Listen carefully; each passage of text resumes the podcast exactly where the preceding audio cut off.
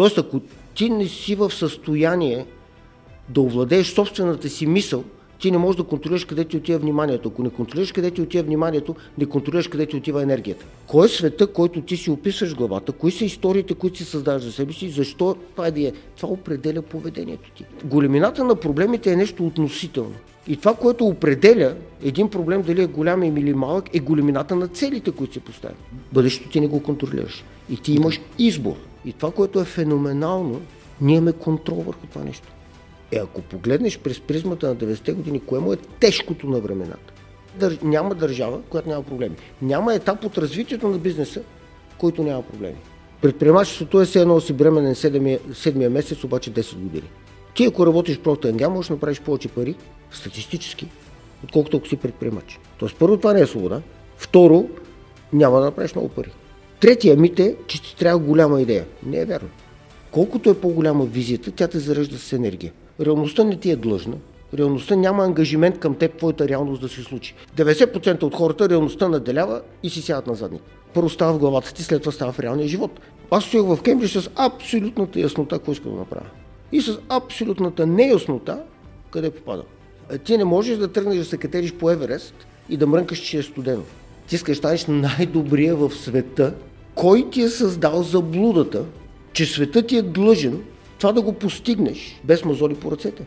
Ако не ти е трудно, няма прогрес. Трябва да избягаме от това клише, о, трябва да намериш това, което обичаш. Не, трябва да се влюбиш в това, което правиш. Истината ще ни надживее. Въпросът е да откриеш за себе си. Къска, много е лесно да си в мир със себе си, когато около тебе има мир. Можеш ли да бъдеш мир със себе си, когато около тебе има война? Всяко страдание, на което му дадеш смисъл, спира да бъде страдание. Ако вършиш нещо и даваш всичко от себе си, обаче не знаеш отговора защо, то спира да те мотивира. Откъде идва смисъл? От простичкия въпрос защо? Животът е или лудо приключение, или нищо. Здравейте! Аз съм Живко Кръстев, а вие сте с Limitless. Свободната зона за тези, които вървят по пътя към своето личностно развитие. Вълнувам се, защото в днешния епизод – предстои да ви срещна с един от най-вдъхновяващите българи, с които съм имал възможност да разговарям и до които съм имал възможност да се докосна. Личност с остър и проницателен ум, който непрекъснато търси възможности и намира решения. Вдъхновител за всеки, който е тръгнал по пътя на предприемачеството. И не само. Той е основал над 20 компании в сферата на търговията. Завършва MBA в Кембридж, специализира в Харвард и Лондон Бизнес School. Започва професионалния си път в Макензи, след което в отдела за стратегическо планиране на Shell Лондон. В последствие достига до високата позиция генерален менеджер на Shell за Тайван. Към днешна дата той е собственик и изпълнителен директор на компанията за управленско планиране Fast Track. Сериен предприемач с дългогодишен и изключително богат опит както на българския, така и на международния пазар – с много голямо удоволствие. Искам да ви представя неограничения вдъхновител Христо Попов. Мерси, радвам се да съм тук. Здравей, Христо. Здрасти. Радвам се да се срещнем. Надявам се да имаме възможност в този разговор да открехнем вратата към теми, които, теми, които са отвъд ограниченията. В какво сме ограничени днес? Какво ни ограничава? Какво ни спира да развием потенциала си? Ами това, което ни спира днес е същото, което ни е спирало преди 1000 години, преди 2000 години, преди 5000 години. А, и то е нашето мислене. Абсолютно нищо друго няма, което да е по-силно от това. И ние си направихме един интересен експеримент. Аз съм член на една организация, която се казва YPO, Young Presidents Organization. 20, най-голямата бизнес организация в света, 27 000 члена – ако се събере нетворта на, на, на тези хора, това е четвърта по големина държава в света. И организираме различни събития в различни държави с цел да си отговаряме на точно такива въпроси. И аз бех поканил тези хора в България преди 7-8 години. Темата беше мастери. В общи ли точно отговор на този въпрос се опитахме да, да, да намерим. И поканихме трима човека, които са постигнали мастери в различните части. Единия на тялото, другия на спирит, на духа и другия на мисленето. Човека, който беше на тялото, беше един грък, 51 годишен, който бяга 1000 км. Той тича 10 дни. и спи по 2-3 минути на ден. На края на 10-я ден няма нито един ног като стана на краката. 51 годишен. Човека, който го поканихме за духа, беше един възрастен индиец, преподавател, философ по Веданта. Веданта е най-старата философия в света. Тя е преди християнство, преди будизма, преди всички тези неща. Слама Партасати се казва. И третия човек, който поканихме е Едуард Дебоно. Човека, който е, той е бащата на Lateral Thinking, създал е Six Thinking Heads. В общи един от хората, които изследва логическото мислене на мозъка. И какъв беше експеримента? Сложихме ги, тези, всеки един от тях изнесе лекция по 2 часа. Без да се слушат един друг. Да. И накрая на лекцията всичко, завършихме с един и същи въпрос. Какво трябва да, да постигнеш мастери на тялото? Какво трябва да постигнеш мастери на, на, на духа? Какво трябва да постигнеш мастери на мисленето? Всички, все едно се беха договорили. Казаха едно също. The mind. А, и когато питахме Курус, Курус е този човек, който тича 1000 км, а, добре, човек, ти как, как тренираш? А, той казва, аз вече тялото не мога да го тренирам защото тялото има limitations, има ограничения. Това, което тренирам, е когато тялото ми започва да казва не, аз тренирам мозъка ми да каже да. Тоест, според мен, отговора на, на твоя въпрос е много, много лесен. Абсолютно категорично в дъното на цялото нещо е начин на мислене. Това е уникално оръжие, което имаме. И, и според мен много от нас не, не осъзнаваме какъв огромен контрол бихме могли да имаме. И, и първата стъпка на контрол е кое от околната действителност ние си избираме да му обръщаме внимание. Значи ти можеш да пътуваш от летището до центъра на София а, и накрая, в зависимост от това къде си преценил да си насочиш вниманието, може да напишеш две коренно различни истории. А, така че избора на това къде, къде да насочим нашето мислене е първата стъпка. И това е изцяло под наш контрол. И това е изцяло под наш контрол. А кое друго е под наш контрол всъщност? Върху Всичко какво е под... имаме Ние контрол? контролираме две неща. Усилията, които полагаме и отношението, което имаме към това, което правим. Енергията, която имаме, тя следва нашето внимание. Нашето внимание се определя от мисълта. Тоест, ако ти не си в състояние да овладееш собствената си мисъл, ти не можеш да контролираш къде ти отива вниманието. Ако не контролираш къде ти отива вниманието, не контролираш къде ти отива енергията. Тоест, и всичко, разпиляваш всъщност. И, и се разпиляваш. Не само това. То, ако се разпиляваш, това не е най-голямата беля. А, най-голямата беля е ако, ако отиде в лоша посока. А, аз имам един човек, който вечер, като се прибирам късно, а, ме взима от летището и първият въпрос и аз се връщам обикновено пълен с енергия, пълен с идеи. Това ще направим, това ще направим. България е страхотно място. Кефа се на новата магистрала. Спомням си старото летище, кефа се на новото летище. Гледам готини коли около мене.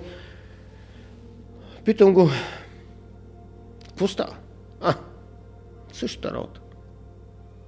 Ужас. Война по пътищата, катастрофи. Тая държава за нищо не става. Той избира да си насочи мисълта там. Сега, според мен, всички около нас, които създават общия шум, имат вина за това нещо. Защото ти, а, а, преди един месец имаше едно събитие, което има, може би, най-огромно значение за бъдещето на човечеството следващите 50 години. И това беше срещата за глобалното затопляне в Египет. А... Което не го видяхме по медиите. Което никой не го видя. Баба изнасилена в село в Северна България беше нещо, което превзема новините и никой, никой не обърна внимание на това нещо. А, тоест, това са странични стимули, които дърпат вниманието ти в посоки, които са грешни и лоши.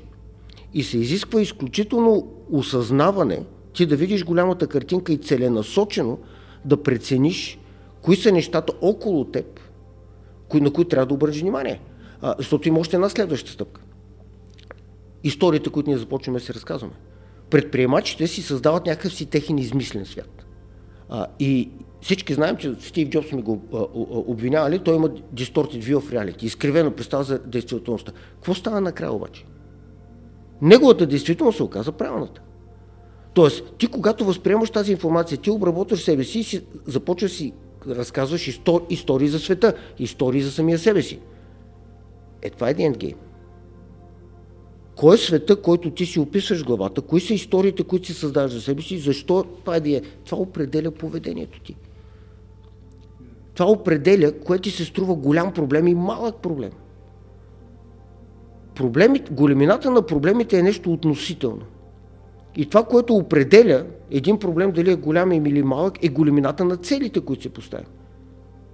Ако твоята цел е да създадеш най-голямата верига от кафенета в света, дали ще пресня какво е станало в твоя блок или в твоя квартал?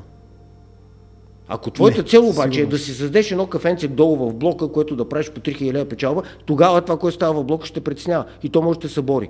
А, тоест всичко започва от избора къде да гледаш, на къде си насочиш мисълта и да махнеш представите да създадеш твоята изкривена представа за действителността. Защото представите за действителността тя е свързана с бъдещето. Mm-hmm. Бъдещето ти не го контролираш. И ти имаш избор. Ти да си нарисуваш представата за бъдещето и представата за твоята роля в това бъдеще. И колкото това е по-вдъхновяващо, то ще яде повече енергия. Колкото то е по-черно, твоите рамене ще увисват и проблемите ще се труят по-големи. И това, което е феноменално, ние имаме контрол върху това нещо.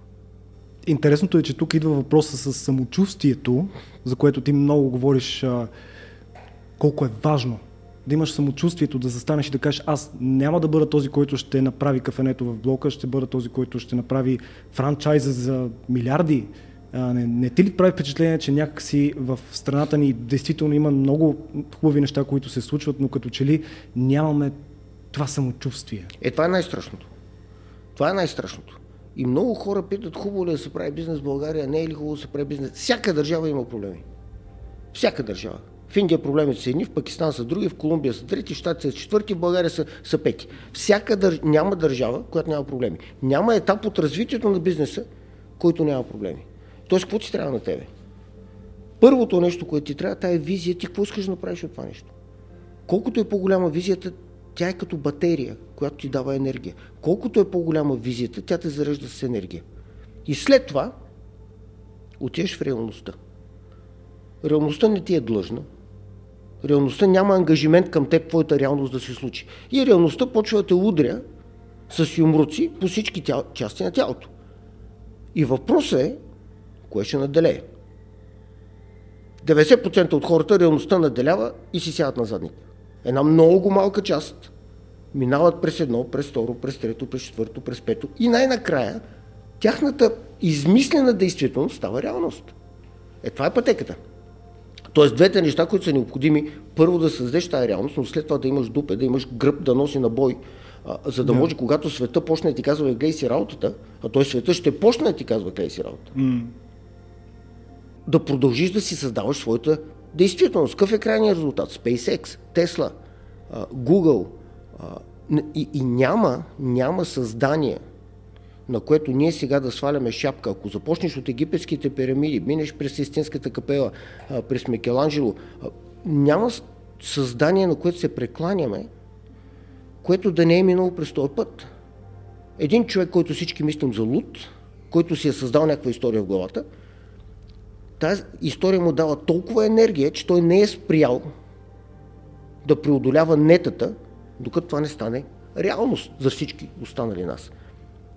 И затова Марк Твен казва, всичко става на две места. Първо става в главата ти, след това става в реалния живот. Първата стъпка е много по-лесна. Да си мечтател е много по-лесно. Живота убива мечтите обаче. Така е. Ако се върнем назад, да кажем 30 години назад, 89-та година, когато, да кажем, започва твоя път, тогава ти си в Кембридж, нали така? Какво ти даде тази широка визия? Какво разшири съзнанието ти? Самото пребиваване в университета или какво те накара да повярваш в себе си, че едно момче от България може да постигне това, което към днешната ти вече си постигнал? Според мен всеки един от нас има един изключително дълъг списък от неща, които може и които не може. Те са нашето ДНК, те са начина по който сме устроени, това е nature, начинът по който сме, а, а, сме родени. А, и според мен попадането на човек в различни ситуации ти помага да разбереш кои са нещата, които не си ти, кои са нещата, които си ти. А, и нещата, които не си ти, едно по едно умират. И това, което остава е нещата, които си ти. А, и започваш да правиш нещата, които си най- най-много отговарят на твоята идентичност. Какъв е крайният резултат? Ако ти правиш нещата, които отговарят на твоята идентичност, те ти дават енергия. Това са твоите силни страни. И затова според мен е изключително полезно, особено млади хора, да се поставят в различни условия. И да, се, да анализират себе си като насекомо. Да видят какво тази, тази среда ще ми помогне да науча за самия себе си. Аз стоях в Кембридж с абсолютната яснота, какво искам да направя. И с абсолютната неяснота, къде попадам. Яснотата какво искам да направя ми помогна да мина през всички останали неща. И, и понеже много коментираме това, много хора казват, ти отиде, започна от нищо. Аз започнах от нищо само материално. Но аз не започнах от нищо с яснотата, която имам. Всека пътека, която тръгнеш, тя ще има някакви трудности. Колкото е по-странна пътеката, толкова са по-големи трудностите. А ти не можеш да тръгнеш да се катериш по Еверест и да мрънкаш, че е студено. Не можеш. Не можеш да отидеш в един от най-хубавите университети в света и да си мислиш, че ти е лесно. Просто трудното за, за мен беше малко по-различно от трудното за, за другите хора. Но наистина стават феноменални неща на тема, кое ни е възприятието за трудно и за лесно. Едно от най-фрапантните неща беше преди време беше Олимпиадата в Токио, в Япония. Едно от девойките, не си спомням от кой екип по спортна гимнастика, започна движение колко е трудно да станеш олимпийски шампион. И тя беше изпитала бърнаут. И тя се оплакваше през какви трудности е минала, за да стане олимпийски шампион. Ти искаш да станеш олимпийски шампион. Ти искаш да станеш най-добрия в света в някаква област. Е, кой ти е създал заблудата, че светът ти е длъжен това да го постигнеш без мазоли по ръцете? Кой е създал тази заблуда на младите хора, че ще постигнат нещо? Ето е така. Просто защото го искат. Или защото света им е длъжен. Така че това са абсолютно нормални неща. Едни имат пари, други нямат пари. Едни имат покрит на главата си, други нямат покрит на главата си. Това не, не променя нещата. Какъв беше момента, в който осъзна, че си се заразил с а, този, както го наричаш ти, вирус на предприемачеството? Имаше ли такъв момент или всъщност си го носеше? Не, а, не, не знам как е за музиканти, не знам как е за, а, за художници, а, но според мен то всичко идва от идеите, които ти влизат в главата. И според мен, ако човек си задава въпроса, ставам ли за предприемач или не, отговор е не. Ако ти трябва мотивация, за да станеш предприемач, отговор е не. Ако трябва да имаш повече идеи, отколкото главата ти може да побере. Трябва да има... Реализира... Тръгването да правиш на една, на една идея трябва да ти е по-лесно, отколкото да не го правиш. И това е някакъв, за мен поне, някакъв естествен процес. А, и, и това е първата стъпка на предприемачеството. Ти ако не виждаш около тебе идеи и възможности, които да водят до тая откачена история в главата ти, не се мъчи. И според мен е грешно да го кръщаваме предприемачеството хубаво или лошо, то е просто занаят. То е просто един начин да си прекараш живота. Има много, много, много други. А, има много други, които са по-различни. А, и кое е в дъното на цялото? Не е какво получаваш някаква работа, а какво и даваш. Независимо какво, дали е предприемачество или е. Всеки един от нас има някъде заровено в себе си много силни страни. Много силна енергия. А, и ти ако успееш да изровиш тази енергия и да я дадеш на каквото и да правиш, ти правиш подкаст. Ако дадеш най-хубавото от себе си на този подкаст, аз ти гарантирам и си постоянен, няма начин.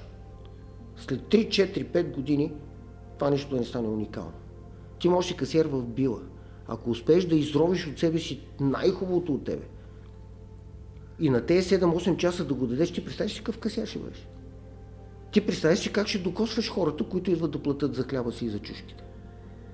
А, така че въпросът Ти си не... представям също така как ще се чувствам. Да. И ще се чувствам много, много добре. Абсолютно. Представяш си начина по който ти ще ходиш на работа. И затова трябва да избягаме от това клише, о, трябва да намериш това, което обичаш. Не, трябва да се влюбиш в това, което правиш. Трябва да успееш да дадеш на това, което правиш, най-хубавото, което имаш. И тогава то спира да бъде работа. Тогава спираш да търсиш work-life balance. Тогава нещата започват да стават много, много, много естествено. И според мен много хора си, ние си налагаме такива отношения. Откъде идват тези отношения? От социалните норми, които сме създали. Коя е най-страшната социална норма? Work-life balance. Аз затова не, не харесвам, има в менеджмента един термин balance scorecard. Не харесвам балансирани фирми, не харесвам балансирани хора, защото започваш да определяш собственото си поведение върху норми, които света ти създава. До какъв абсурд се стига? Трябва да работиш 8 часа на ден. Слънцето изгрява и залязва всеки ден. Слънцето не знае дали е събота или неделя или понеделник и вторник. Обаче ти трябва да работиш събота и неделя, не трябва да работиш. Ти трябва да работиш по 8 часа на ден. Ами ако не искаш, може да искаш въобще да работиш. Може да искаш да работиш по 15 часа на ден. И когато обществото, на всичкото отгоре, това е влезно и в закон. Да. Ти трябва да си вземеш 22 дни отпуска. Кой знае колко отпуска ти трябва на теб като човешко същество? Може тази година да искаш да почиеш 3 месеца. Ти знаеш. И този социален прешер и законов прешер върху работодателите, на всеки трябва да има 20 дни отпуска. Това създава един стрес в главите на хората и те спират да слушат себе си. Те спират да следват това, което тялото им казва, това, което идеите им казват. И това според мен е страшно. Да се стигне до колосални абсурди. Френското законодателство иска да забрани да се пращат работни имейли извън работно време. Това не го е имало в комунизма. И сега, ако ти работиш събота, е страшно. Ние работим в Индия. В Индия, в фирмите, с които работим там, събота е работен ден. За тях не е страшно. Защото обществото е казало така, тук обществото е казало друго. И тези социални норми ти пречат да видиш ти кой си в всъщност, да, да, да бъдеш самия себе си. Всъщност това, което е наистина страшно, е тази линия, в която, както пулса ни се движи нагоре-надолу, нали, на диаграмата, всъщност да се изравни тази линия, този баланс, който казваш ти, всъщност не е ли комфортната зона, в която умират повечето хора? Абсолютно. Цял живот, прекарвайки в правата черта. Ти ми кажи едно нещо, Живота ти на което няма сваляме нищо. шапка, едно произведение на изкуството или един спортист, на който се прекланяме, който да е бил баланст person. Щяхме ли да имаме Мона Лиза, ако Леонардо искаше да е балансиран човек? Всяко уникално произведение на, на, на, на човешките същества е създадено от хора, които са излезнали извън баланса. Извън баланса. А, и, и осъзнаването на това нещо е много важно. А, и, и, и затова според мен в дъното на всичко е ти да бъдеш самия себе си. И ако ме питаш кое е най-важното, ми това да можеш да опознаеш самия себе си. Битката, ние не я водим с външния свят. Mm-hmm. Битката я водим с самия себе си. И ти изграждаш един куп истории около тебе. Някои от тези истории са верни, някои не са. Тоест, mm-hmm. каква е битката? Ти да имаш интелектуалната скромност да победиш всички истории, които си създал за себе си, които не са верни. И тогава остават само истинските неща. И когато останат само истинските неща, няма от какво да е страх. Защото тях никой не може да ги вземе. Защото те са верни.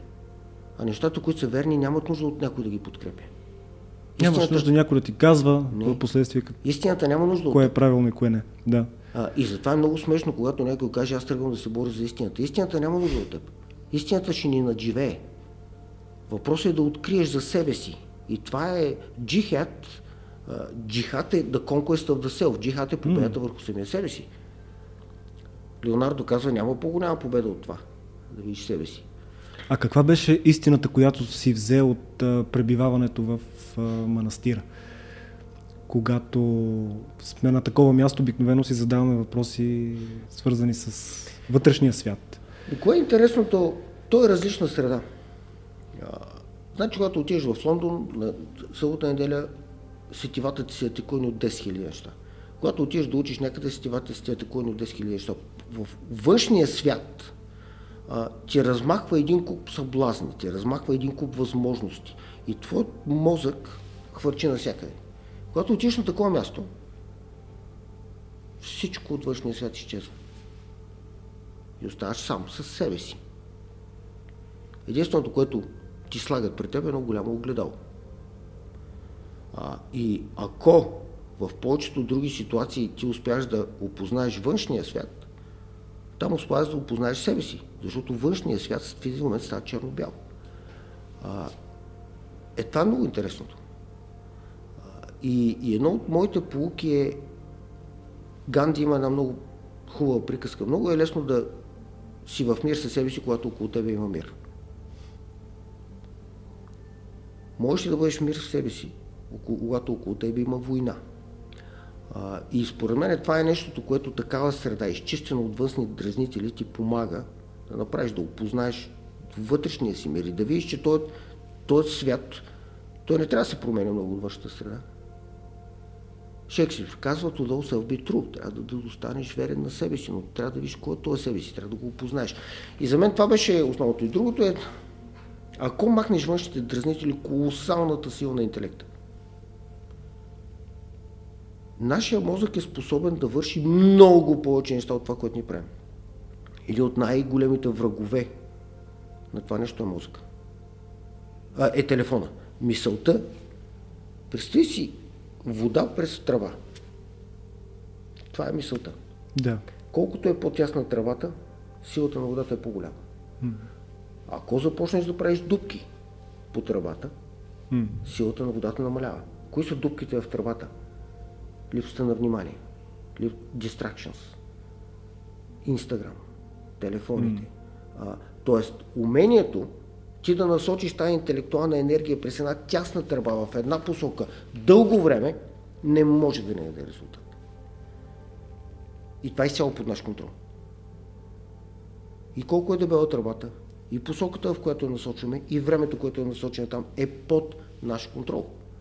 Е, това за мен е основният, може би, урок, който успех да си извада от там. А според тебе по-скоро гениална мисъл ли е това, което прави телефоните, социалните мрежи, това, което са днес и влиянието им върху, върху хората? Или по-скоро е част от плана на някой да ни контролира, да контролира нашето поведение? Не, знам, не отиваме към конспиративни теории, но просто... Аз имам по-цинично определение. Всичко е стартирало с желанието на някакви хора да правят пари. И те свирят на точно същата струнка, на която са свирили императорите едно време, когато са имали гладиаторски битки, а, а, кортизантките в Италия, в общи линии и human nature, нашата същност не се е променила. А, просто технологиите са дали оръжие в ръцете на тези хора да правят пари, използвайки човешката природа. И парите, проблема с парите е, че стреляш по една цел, която винаги върви нагоре и сме на, на, на, на, на този хал. А, може ли да се спре това нещо, не знам. Опасно ли е? Абсолютно. А, и то опасно не само на тема внимание. Нека да погледнем от друга страна. Как се е променила България последните 20 години? Нека да видим елементарните неща от живота. Пътищата по-хубави ли си? Ми около 100 пъти. На по-хубави кинари ходим на по-хубави. По-хубави дрехи ли носим? По-хубави. По-хубави ресторанти ли имаме? По-хубави. по-хубави магазини ли имаме? По-хубави. Повече възможности ли имаме? Повече. Повече ли пътуваме? Повече. По-хубави ли коли караме? По-хубави. На теб ще е трудно да ми кажеш едно нещо. Едно нещо, което е по-зле. Може би само сигурностите. От друга страна, нека да ни човешките отношения. По-хепи ли са хората? Никога ние не сме мрънкали повече, отколкото сега. Така е. Никога. Никога не сме били по-недоволни, отколкото сега. Откъде идва недоволството и unhappiness? Идва от очаквания, които имаш, които не се случват. Даре, ма знаеш швейцарците как живеят? Даре, ма знаеш пък в Холандия какво е? Кой ги изгражда тези очаквания? Ми според мен основна причина за това нещо има точно тези технологии. Инстаграм да. и Фейсбук. Тоест това нещо ни пречи ние да се радваме на изключително хубавите неща, които се случват около нас. И, и, и аз ако мога да дам един съвет на, на, на хората, сравнявай се с другите хора. Но на тема имане се сравнява и винаги с тези, които имат по-малко от тебе. На тема знание и можене се сравнява и с тези, които имат повече от тебе. Тоест това сравнение ни прави много нещастни. От друга гледна точка, някой ни внушава, че някой ни е длъжен. Mm-hmm. Че ние имаме права. Откъде идват проблемите? Ако ти мислиш само за твоите задължения и не за твоите права, няма да има проблем. И какво става сега?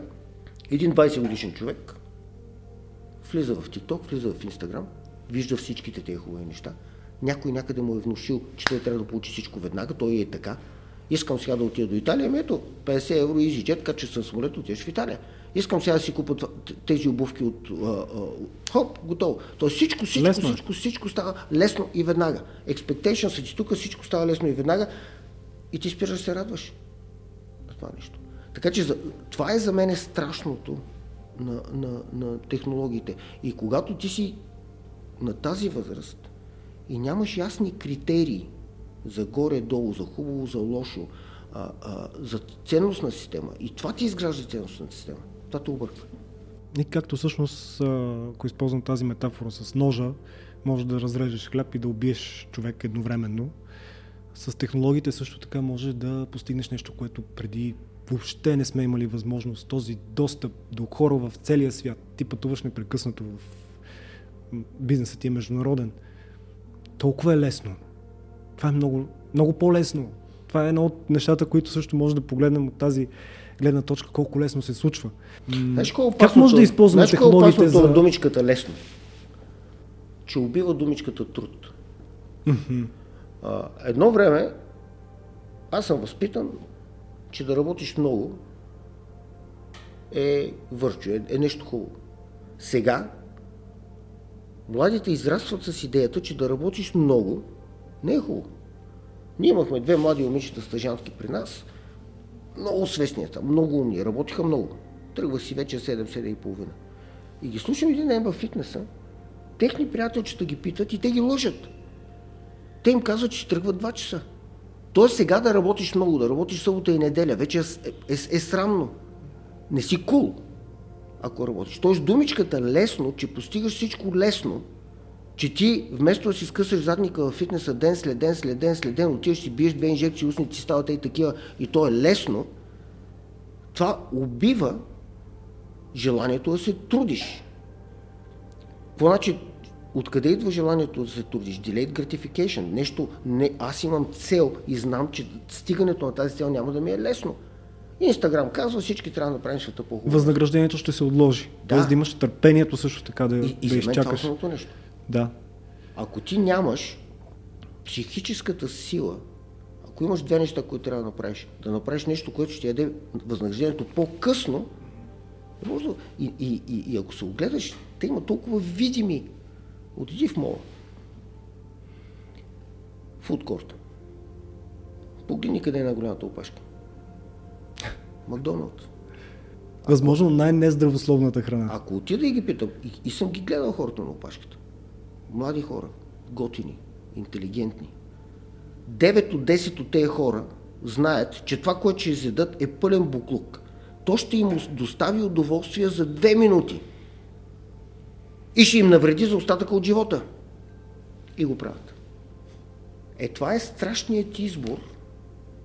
Ще направя нещо, което сега ми доставя удоволствие, не нещо, което ще има за мен полза в бъдеще време. Е, това е страшно от технологиите, защото ти имаш 10 такива шоколадчета, които се въртат около тебе и те ти казват вземи ме, вземи ме, вземи ме, вземи ме, вземи ме. Интересното е, че в а, така предприемачеството някакси в един момент се превърна също като едно шоколадче а, за много хора. Тоест имам предвид, че хора, които, да кажем, не желаят да се трудят, разбират всъщност, че имало по-готин начин, така да се изразя. Да си изкарваш парите и да нямаш ограничения в това колко пари печелиш. Обаче труд не присъства в тази не. формулировка за... Това е просто едно хубаво шоколад, че аз съм предприемач. И има млад човек, идва при тебе, искам да направя света по-добро място, искам да давам, добавям стойност mm-hmm. и след 8 месеца идва и казва, тръгвам си. Ми що? Ми защото не добавям, не правя света по-добро място. Чисто като 8 месеца само. То интересното те първо започва. Изкарай 2 години, изкарай 3 години, изкарай 4 години.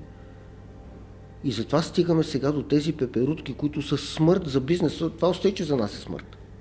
Значи ти взимаш един млад човек, който няма никаква емоционална зрялост, емоционална професионална зрялост, той идва в офиса и казва, в днес имам отвратителен ден. Преди 15 години това не може да случи. Ти отиваш на работа и имаш 8 часа, които трябва да правиш нещо. И имам отвратителен ден. На третия месец бърнаут.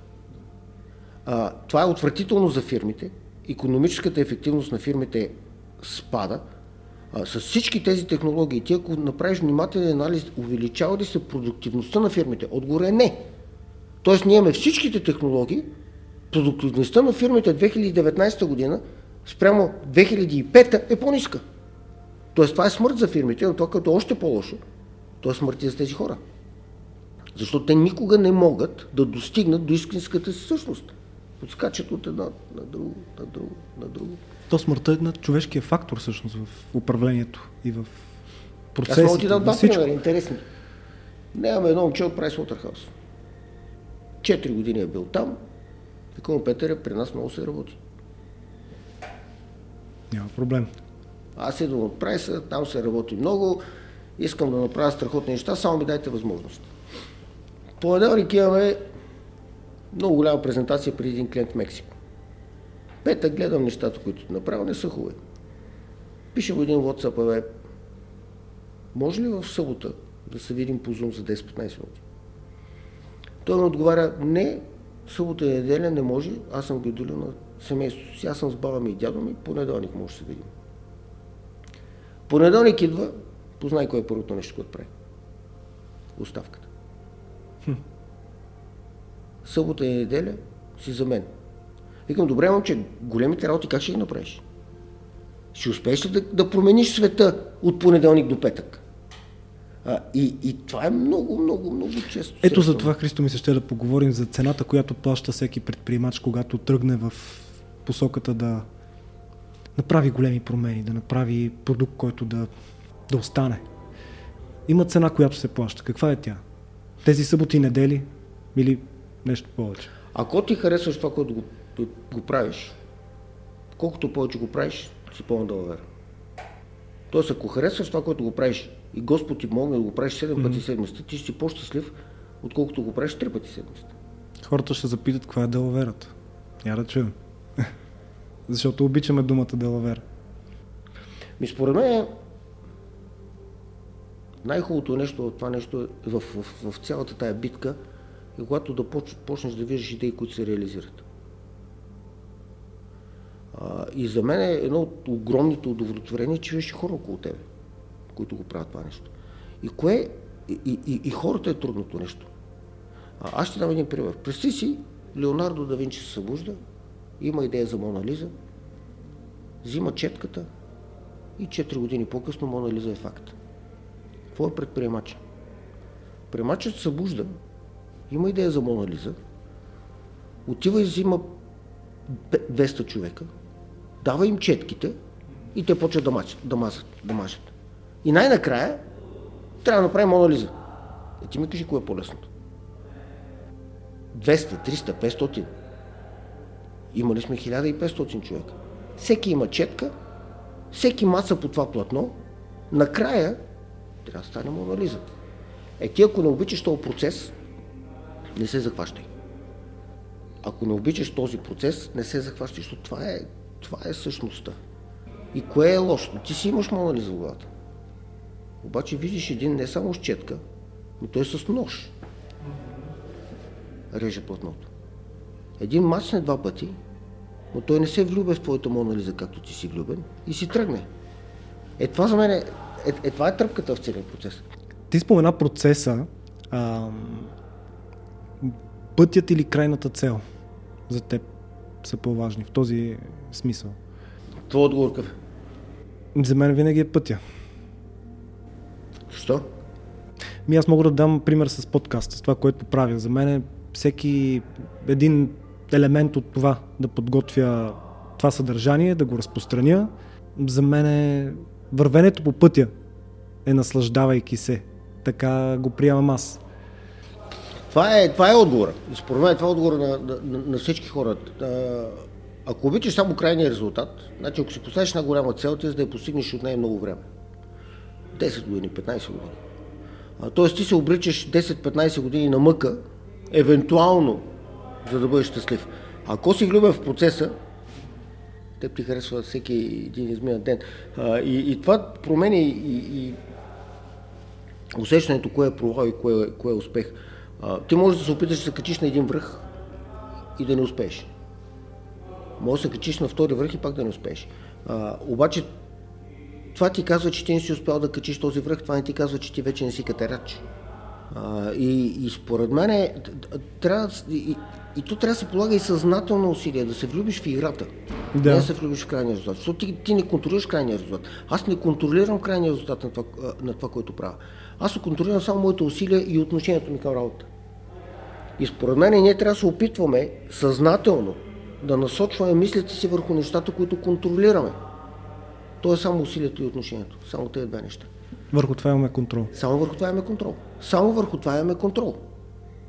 И не трябва да обвързваме дали се чувстваме щастливи или нещастни, свързано с крайния резултат. Аз ако днеска си скъсам задника и дам всичко от себе си, аз повече това не мога да направя. Повече от това не мога да направя. И удовлетворението трябва да идва от там. Аз дадох всичко от себе си. Да. На този етап. Утре ще мога повече. Ще дам повече. Други ден ще мога още повече. Ще дам повече.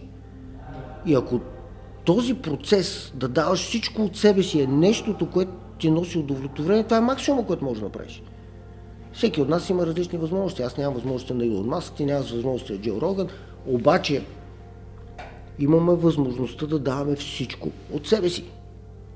И ние затова в фирмата имаме един, един от основните ни принципи, дай емти.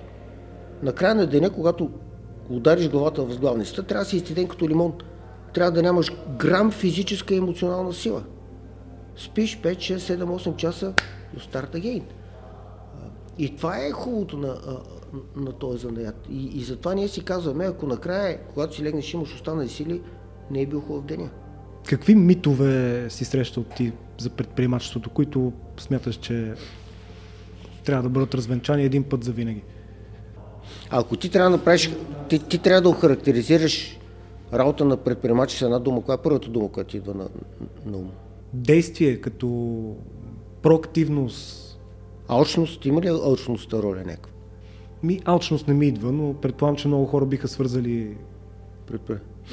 предприемачеството с алчност, защото така си представят хората, които правят бизнес, са едни алчни хора. Това е едно част от ограничаващите вярвания в обществото. Е, то не е ограничаващо, то е, то е според мен е факт. Има няколко мита, според мен, които много хора, като кажем, а, аз напускам големите фирми, искам, защото искам съм свободен. А, според мен един от основните митове е, че предприемачеството е свобода, то не е. Предприемачеството е все едно си бременен седмия, седмия месец, обаче 10 години. Всички, които работят за предприемачите, са свободни. Всички, които работят в Procter Gamble, са свободни. Защото всеки един от тях днеска не му е хубав ден, пише си молбата, хвърля на масата, една седмица по-късно има друга работа. Е, това е свобода. А предприемачеството е обратно на свободата. Залагаш си задника, взимаш кредити, слагаш на масата нещо, което обичаш с цялото същност, което е една идея, която имаш и започваш да раздаваш четки на хората да мацат. Това не е свобода. Това със сигурност не е свобода. Другият мит, о, аз ще направя много пари. Статистически, ти ако работиш Gamble, можеш да направиш повече пари, статистически, отколкото ако си предприемач. Тоест, първо, това не е свобода. Не е свобода. Второ, няма да направиш много пари. Третия мит е, че ти трябва голяма идея. Не е вярно. Първо, 90% от идеите на предприемачите се провалят. От останалите 10%, тези, които успяват, тя не е първата идея. Тя е втората, трета, четвърта, пета, шест, седмата. Джон Мулис от London Business School има перфектно изследване. Седмата идея е това, което става. А, така че за мен това са, може би, трите основни мита. Другия мит е, че трябва много да знаеш. Аз мисля, че е обратното. Дори от един момент нататък знанието пречи. А, така че има някои такива общо възприяти представи, които според мен, според мен не са, не са правилни. Mm-hmm. Защо знанието пречи? Нека да го обясним така за малко по-нашироко. Къде ни спира това, което знаеме? Аз не бих казал, че ни спира знанието. Те има два вида знания. Едното знанието от външния свят. Когато възприемаш знанието от външния свят, ти научаваш това, което другите знаят. Има втор вид знание. Знание от реалния живот. Когато научаваш нещо от реалния живот, научаваш неща, които само ти можеш да знаеш. Разликата е, че едното сядаш и четеш книги, а второто е запряташ ръкави и действаш. Според мен второто е по-полезно, по-дълготрайно. Има шанс да откриеш неща, които другите не знаят. Затова повечето от иновациите не идват от експерти. Много, много, много малко иновации в света се случват от експерти. 74% от иновациите в индустрии стават от хора, които са от друга индустрия. Защо? Защото те не знаят как работи индустрията. Те не знаят правилата.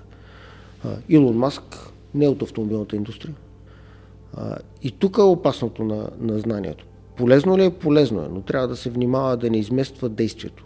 И то е баланс между четене и правене, четене и правене, четене и правене. не трябва да отива в посока четене. А тази концепция на Саймън Синек за започни с защо, валидна ли е? Според мен е абсолютно Преди валидна. как да тръгнеш с защо? Тя не е концепция на, на, на, на Саймън Синек, тя е начинът по който работи човешкият мозък.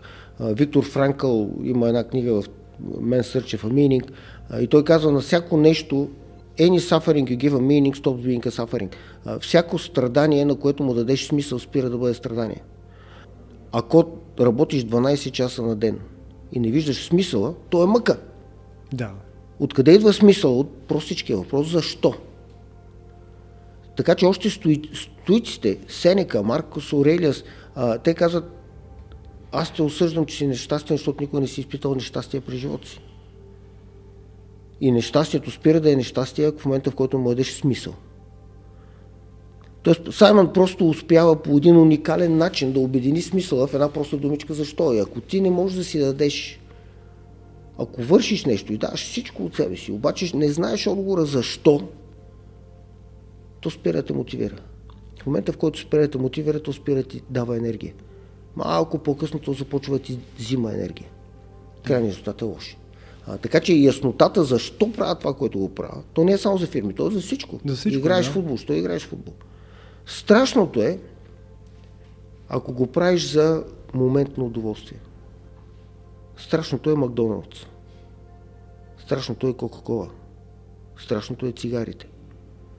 Ти знаеш, че не е хубаво и го правиш. Знаеш, че не е хубаво и го правиш. Защото не си намерил мининг силен в това да не го правиш. И, така че аз абсолютно подкрепям това нещо, което Саймън казва. Какви качества трябва да имаме, за да успеем да се справиме с предизвикателствата, които има в живота, това, което си взел ти. Тук даже може би да не ограничаваме само в бизнеса и предприемачеството. Ами Аз мисля, че първо трябва да ги спрем да ги наричаме предизвикателства. Бех в Благоевград тази седмица с стартап комьюнитито, ултра готини млади хора, много надъхани, много чиста, такава положителна енергия. И влизах в залата и отпред телевизии. И една журналистка ме пита, какъв съвет бихте дали на младите хора в тези тежки времена? И аз си гледам една жена така на възраст. Викам, бе, жена, ти спомняш ли 80-те години? Да, да, да, спомням си. Спомняш си 90-те години? Да, да, да, да, спомням си. Е, ако погледнеш през призмата на 90-те години, кое му е тежкото на времената? Тоест, ние трябва да спрем да живеем с идеята, че то е пълно с предизвикателства. Да. Че тези времена сега са много страшни. А, и това е първата битка. Той в самата дума предизвикателство се корени... И of the game. И то е част от... До вечера ще стане тъмно, нали? Зимата ще стане по-студено. Мгм. Лятото ще стане по-топло. Лятото трябва да се радваш. Ти не можеш да мрънкаш, че лятото е топло. Не можеш да мрънкаш, че зимата е студено.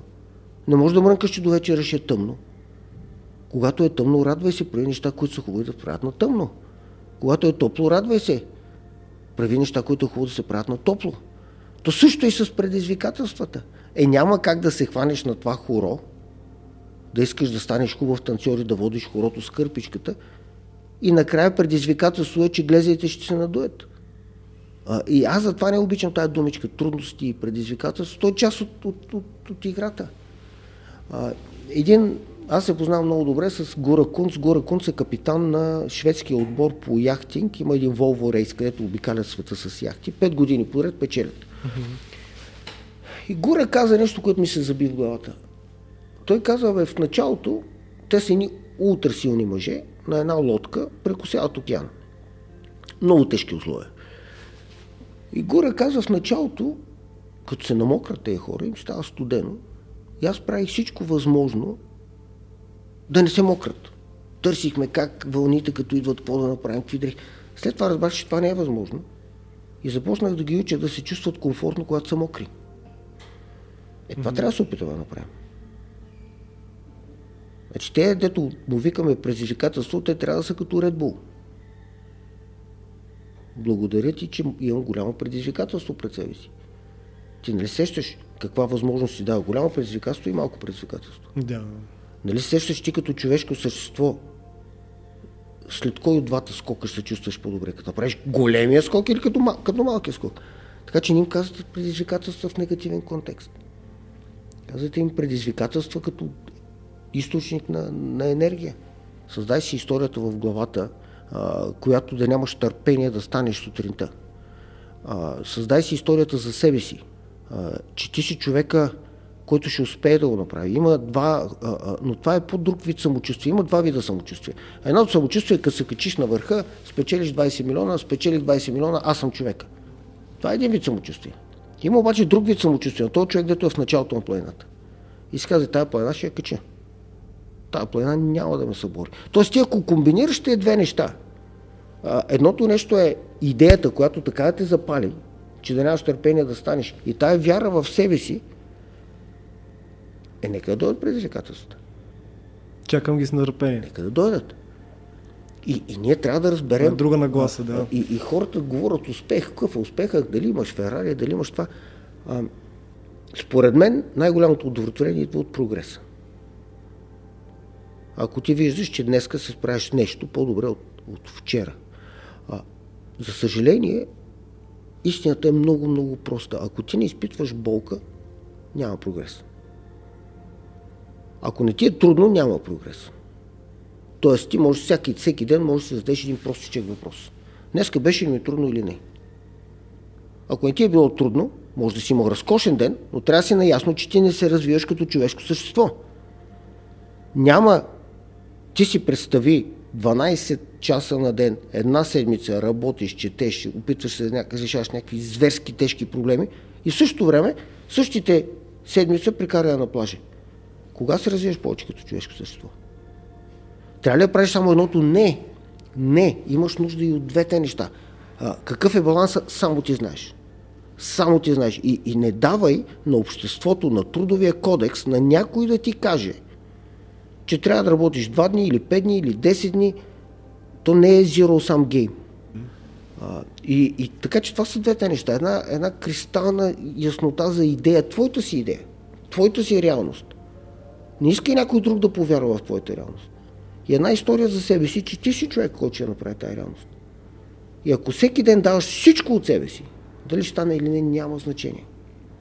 Наистина няма значение. Важното е, че днес като погледна съм по-добър от това, да, което съм и ти си дал всичко от себе си. Аз отивам в офиса и наистина се опитвам да дам всичко от себе си. И накрая на деня имам повече енергия, отколкото в началото.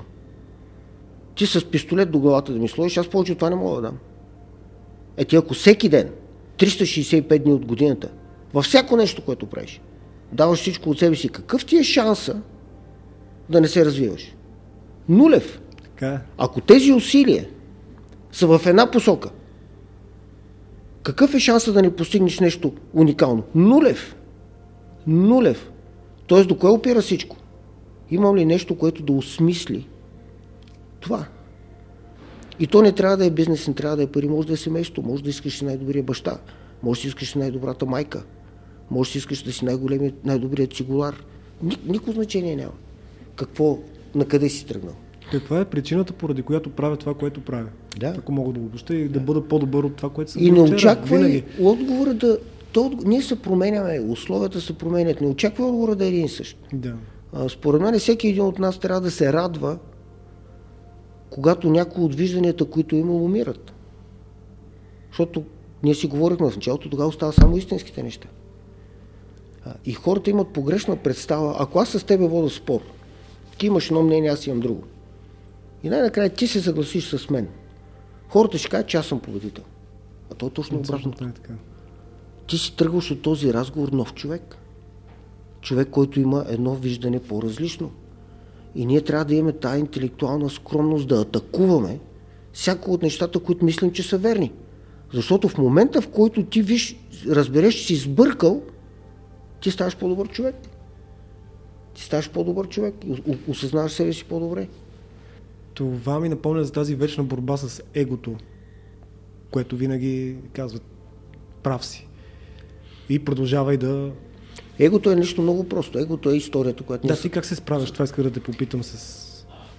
Е, Когато как, аз, не се, аз не мисля, че се справям, но а, егото е голям гад. Мгм. А, егото е една история, а, която ние сме създали за себе си. А, и егото е нещо, което убеждения, които ние имаме, които си мислим, са правилни. Какъв е проблема с егото? То ни ампутира възможността да слушаме. И ни бута да заемаме враждебни позиции, които ни пречат да разберем мисленето на другите. Само това е проблема на егото. И за мен умението да получаваш фидбек от другите е нещо, което трябва да полагаме изключително усилия да го развиваме. Много хора се опитват да ни учат как да даваме фидбек. Да. Как да го даваме, трябва да е внимателно, трябва да е политически коректно. Ако не харесваш геовете, не казвай, че не харесваш геовете. Ако не харесваш дебели хора, не казвай, че не харесваш дебели хора. Според мен ние трябва да учим хората как да получават фидбек. Тоест как да получаваме ние. Да. Каквото и да ти е мнението. Аз трябва да ти отговоря по два начина. Или с въпрос, да разбера какво мислиш, да. или да ти кажа благодаря. Всяко дадено мнение е подарък. Аз дали ще го възприема, аз дали ще променя живота, е мое решение. Но ти ми даваш шанс. Ти ми даваш възможност да променя част от мисленето си. А, така че приемането на фидбек е за мен е основната битка срещу егото. И затова ние в офиса сме го издигнали това нещо в култ и всеки понеделник всеки дава негативен фидбек на всеки един друг. За да се опитаме това гатче, което е егото, да го отгреме непрекъснато. И ти колкото повече го удариш, то става по-слабо. Колкото повече го удариш, то става по-слабо. А имаш ли начин по който започва деня ти, чрез който всъщност да отключиш твоята енергия с това да на 100% да бъде насочена в това, което имаш да свършиш за деня? Като сутрешна рутина. Ами ние в офиса сме маняци на тази тема. Аз имам почти желязна сутрена рутина, в която в а, рамките на час и половина правя всяка сутрин едно и също. А, всяка сутрин едно и също. А, и за много хора отстрани ще кажат, мале, това е много скучно. А, аз си умирам от кеф. Студена вана. Да, това е едно от нещата. Всяка сутрин правя йога, правя медитация, чета 15 минути философия. Опитвам се да си отговоря на един въпрос от вчерашния ден, който ме е затруднил. Опитвам се да си отговоря на един въпрос, който дълго време не мога да намирам, не съм намерил решение. Опитвам се и съм се сприятелил с студа. Правя вана се след в рамките на 5-7 минути. Така че имам много ясно разграфено неща, които правя сутрин и те са комбинация от активиране на тялото и на мозъка. Винаги ли успяваш да, да, да концентрираш усилията си? Или ти имаш моменти, в които да, така, Абсолютно не. Да не си концентриран? за съжаление, ми се случва много често. Но това, което съм разбрал, че денят трябва да е като пулсиране. Трябва да имаш моменти, в които да изсеждаш всичко от себе си, трябва да имаш моменти, в които да почиваш. Човешкият мозък не може да е концентриран повече от 50-60 минути. И ние така се опитваме да организираме деня си. 50-60 минути тишина, пълна концентрация, 10-15 минути почивка. Колкото е по-голяма разликата между интелектуалното напъване и почивката, толкова си по-ефективен. тоест ние се опитваме да се разделим деня в такива а, спринтове. Като а, слотове? Да, като слотове. Мозъкът ти между 9 и 12 е много по-продуктивен, отколкото след това. Uh-huh. А, опитваме се да слагаме всичките тежки мисловни задачи, които изискват много фокус и концентрация първата половина на деня. Почти никога не правим срещи първата половина на деня, за да можем да, да насочим мисълта си, когато мозъкът е най-силен в решаване на най-тежките проблеми. Всички срещи са след обед. Така че деня се опитва да следва един такъв ритъм на напъване, почивка, напъване, почивка. Задължително през деня всички от офиса ходим на фитнес. Така че от 2 до 3.15 всички са на фитнес. Това много помага за как, как се чувства тялото ти и след това денят ти се едно започва отново. Какъв е за тебе смисъл на човешкия живот, отвъд клишетата? Като говорим за философски въпроси, които си задаваш всеки ден, намери ли отговор на този генерален въпрос? Аз не знам отговор на този въпрос. Аз започвам да съм все по-неясно какво искам от себе си. А, но не знам отговора на въпроса, който ми зададе. Защо сме тук? Каква е причината да съществуваме? Аз дори не си го задавам този въпрос. Дори не си го задавам. Нещата, които, които правя за мен имат смисъл. Имам картинка в главата си за следващите 50 години. Тази картинка, ако се промени, съм благодарен но не си, не си задам този въпрос. Има хора, на които изключително много държа. Надявам се да мога да им дам всичко от себе си. Има дейности, на които много държа. Надявам се на тези дейности да им дам всичко от себе си. Опитвам се да следвам една от приказките на Господ в Библията, че да for the giver. Ние погрешно, според мен, мислим, че ако някой ти направи голям подарък, трябва да си му благодарен. Аз мисля, че е обратното. Ако някой ти даде причина да му направиш голям подарък, ти трябва да си му благодарен. А, благодарността е в той, трябва да е в този, който дава подаръка, не този, който получава подарък. И аз съм си набелязал в главата хора и, и дейности, на които искам да съм благодарен и да дам всичко това, което мога. И това като мотивация ми стига. А какво би искал да казват хората за теб, след като си отидеш от този свят, след тези 50, 60, или колко са години. Какво би искал да казват за Христо Попов? Бе, не знам, не съм мислил за това нещо, ти кажа честно. Опитвам се да, да давам максимум от себе си това, което правя. Правя много грешки, правя някои от неща, които на моменти ме е срам от тях, а, които не са хубави. А, опитвам се хубавите да са много повече от лошите, а, но не съм се замислил за този въпрос. Едно от нещата, които ми е важно, ако един ден децата ми каже, че съм бил добър баща, мисля, че това ще е добре. Би било подарък. Да. ако хората кажат, че съм дал всичко от себе си и никога не съм искал да се пенсионирам, мисля, че това ще е добре. Ако мога да дам повече, отколкото ще взема, това също мисля, че, че е добре. Христо, много ти благодаря за този разговор. Надявам се, че отговорихме на доста въпроси, които имате. Благодаря ти за това, че беше откровен и зададе теми, които имат нужда от така, размисъл. Може още много да говорим. Ще се радвам да ми гостуваш отново. Благодаря на всички вас, които бяхте с днешния епизод. Ако не сте се абонирали за канала, направете го сега. Може да подкрепите канала в Patreon. Линк за това има отдолу в описанието. Благодаря ви, довиждане и до нови срещи!